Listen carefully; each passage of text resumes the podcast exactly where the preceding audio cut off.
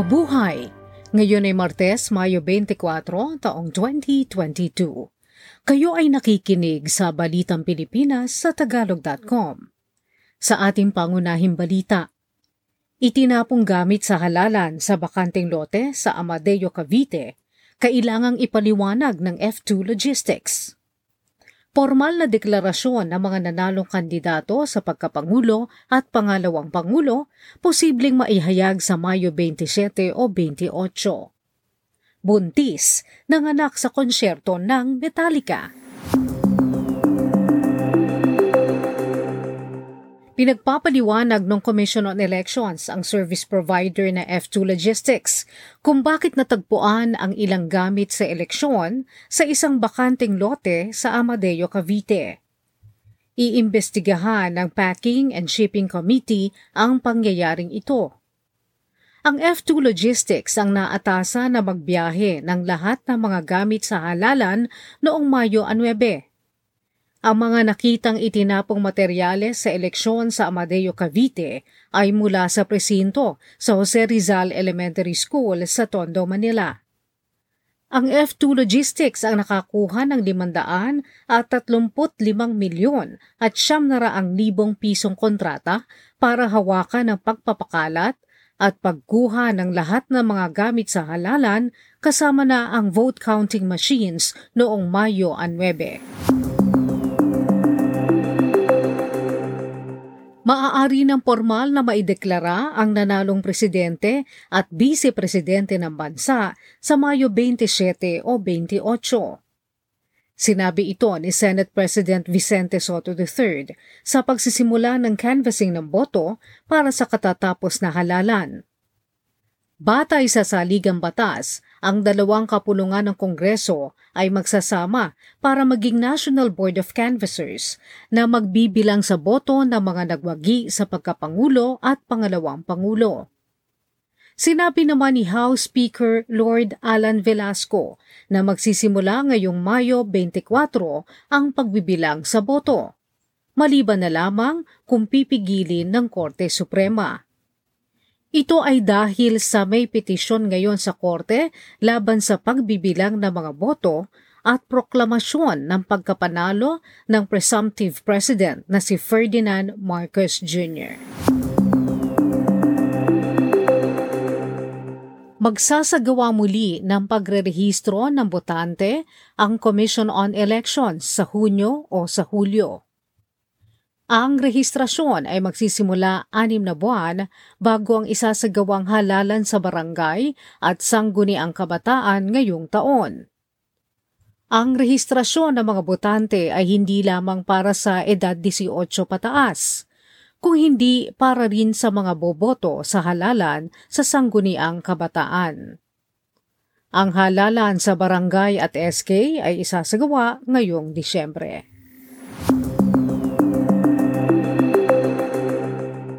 Isang Pilipinong may-ari ng restaurant sa Oakland, California ang binaril at napatay sa harap ng kanyang labing isang taong gulang na anak na lalaki.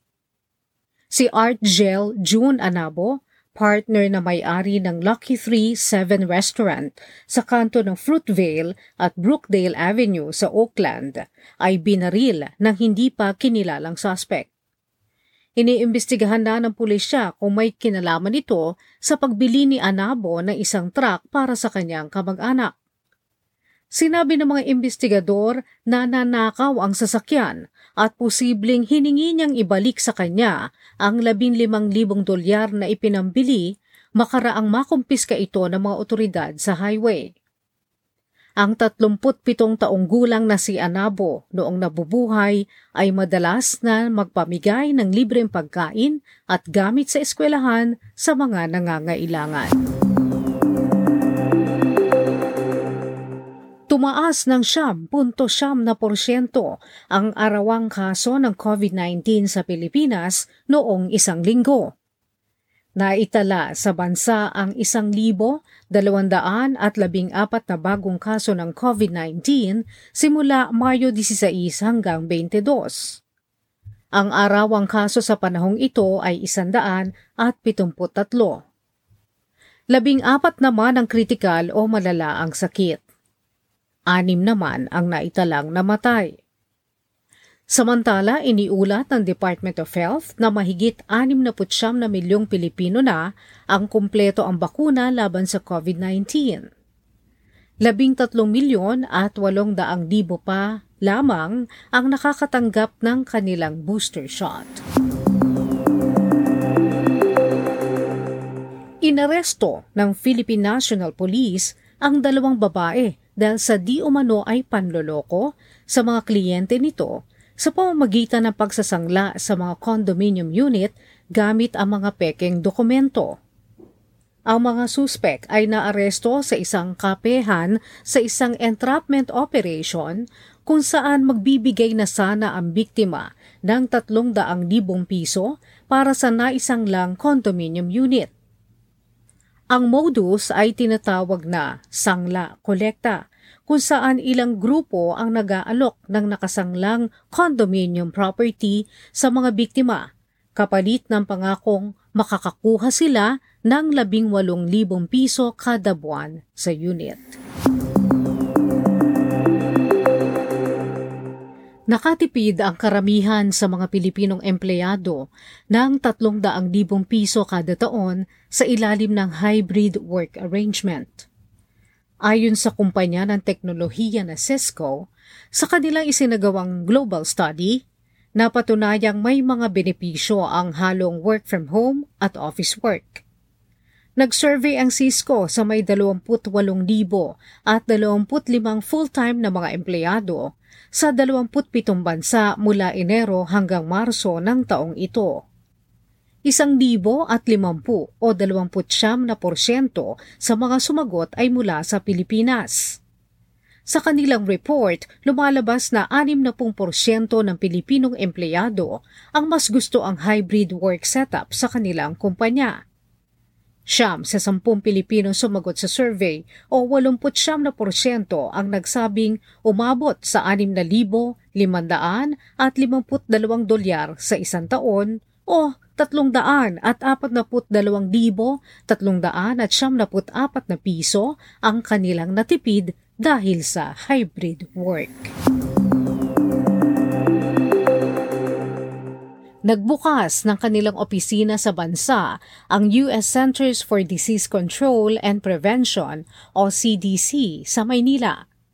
Sinabi ng CDC na ito ay upang palakasin at palawigin pa ang kanilang kasalukuyang kooperasyon sa Department of Health. Si Dr. Romel Lacson ang magsisilbing kauna-unahang CDC Country Director para sa Pilipinas. Sa balita sa palakasan, ang mga gintong medalya mula sa boxing at basketball ang nagselyo sa pang-apat na pwesto ng Pilipinas sa katatapos lamang na Southeast Asian Games sa Vietnam. Ang mga basketballistang kababaihan ng Gilas team at ang mga boksingerong sina Yumir Marshall, Rodjan Laden at Ian Clark Bautista ang nagbigay sa Pilipinas ng pang-51 gintong medalya nito. Nadagdagan pa ng isang gintong medalya para maging 52 nang manalo si Philip Delarmino sa protesta nito sa laro sa Muay Thai. Nanguna sa medal tally ang Vietnam sa ikatatlumput isang SEA Games nang makuha nito ang 200 at limang gintong medalya. Pumangalawa naman ang Thailand sa 72 gintong medalya. Pangatlo ang Indonesia sa 69 na gintong medalya. Sa balitang showbiz, Iyahatid na sa huling hantungan sa Webes, Mayo 26, ang tinaguriang Queen of Philippine Movies na si Susan Roses. Si Susan ay nasawi noong biyernes, Mayo 20, sa edad na 80 dahil sa atake sa puso. Pinalawig pa ni Senadora Grace Poe, anak ni na Susan at Fernando Poe Jr., ang burol na kanyang ina sa kahilingan ng mga tagahanga at kaibigan. Matutunghayan ang labi ni Susan sa Heritage Memorial Park sa Taguig City hanggang Mayo 25. Ililibing sa Manila North Cemetery ang labi ni Susan kung saan naroon din ang labi ng kanyang yumaong asawa. Ang huling labas sa telebisyon ni Susan ay sa teleseryeng Ang Probinsyano. Sa ating balitang kakaiba, 39 na linggo ng buntis si Joyce Figueroa pero hindi pa rin napigilan ang kanyang pagnanais na makapanood ng live concert ng Metallica sa Parana, Brazil. Binili kasi ni Joyce ang ticket para sa Metallica concert tatlong taon na ang nakararaan. Habang nanonood sa Couto Pereira Stadium, sumakitan siya ni Joyce at naramdaman niyang manganganak na siya. Tatlong kanta na lamang ang nalalabi sa konsyerto ng Metallica. Hindi na nadala pa sa ospital si Joyce dahil wala ng oras.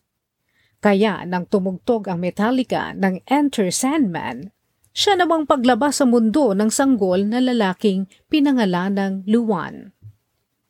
Ibinahagi na Metallica ang detalye ng pagkakasilang ni Luwan sa kanilang 8 milyon at 200 libong mga tagasunod sa Instagram.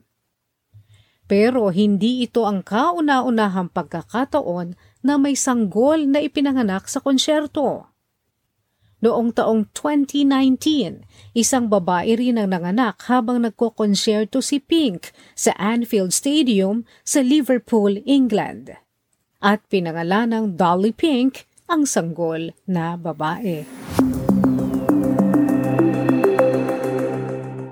At yan ang kabuuan ng ating mga balita ngayong Mayo 24, taong 2022 para sa Tagalog.com.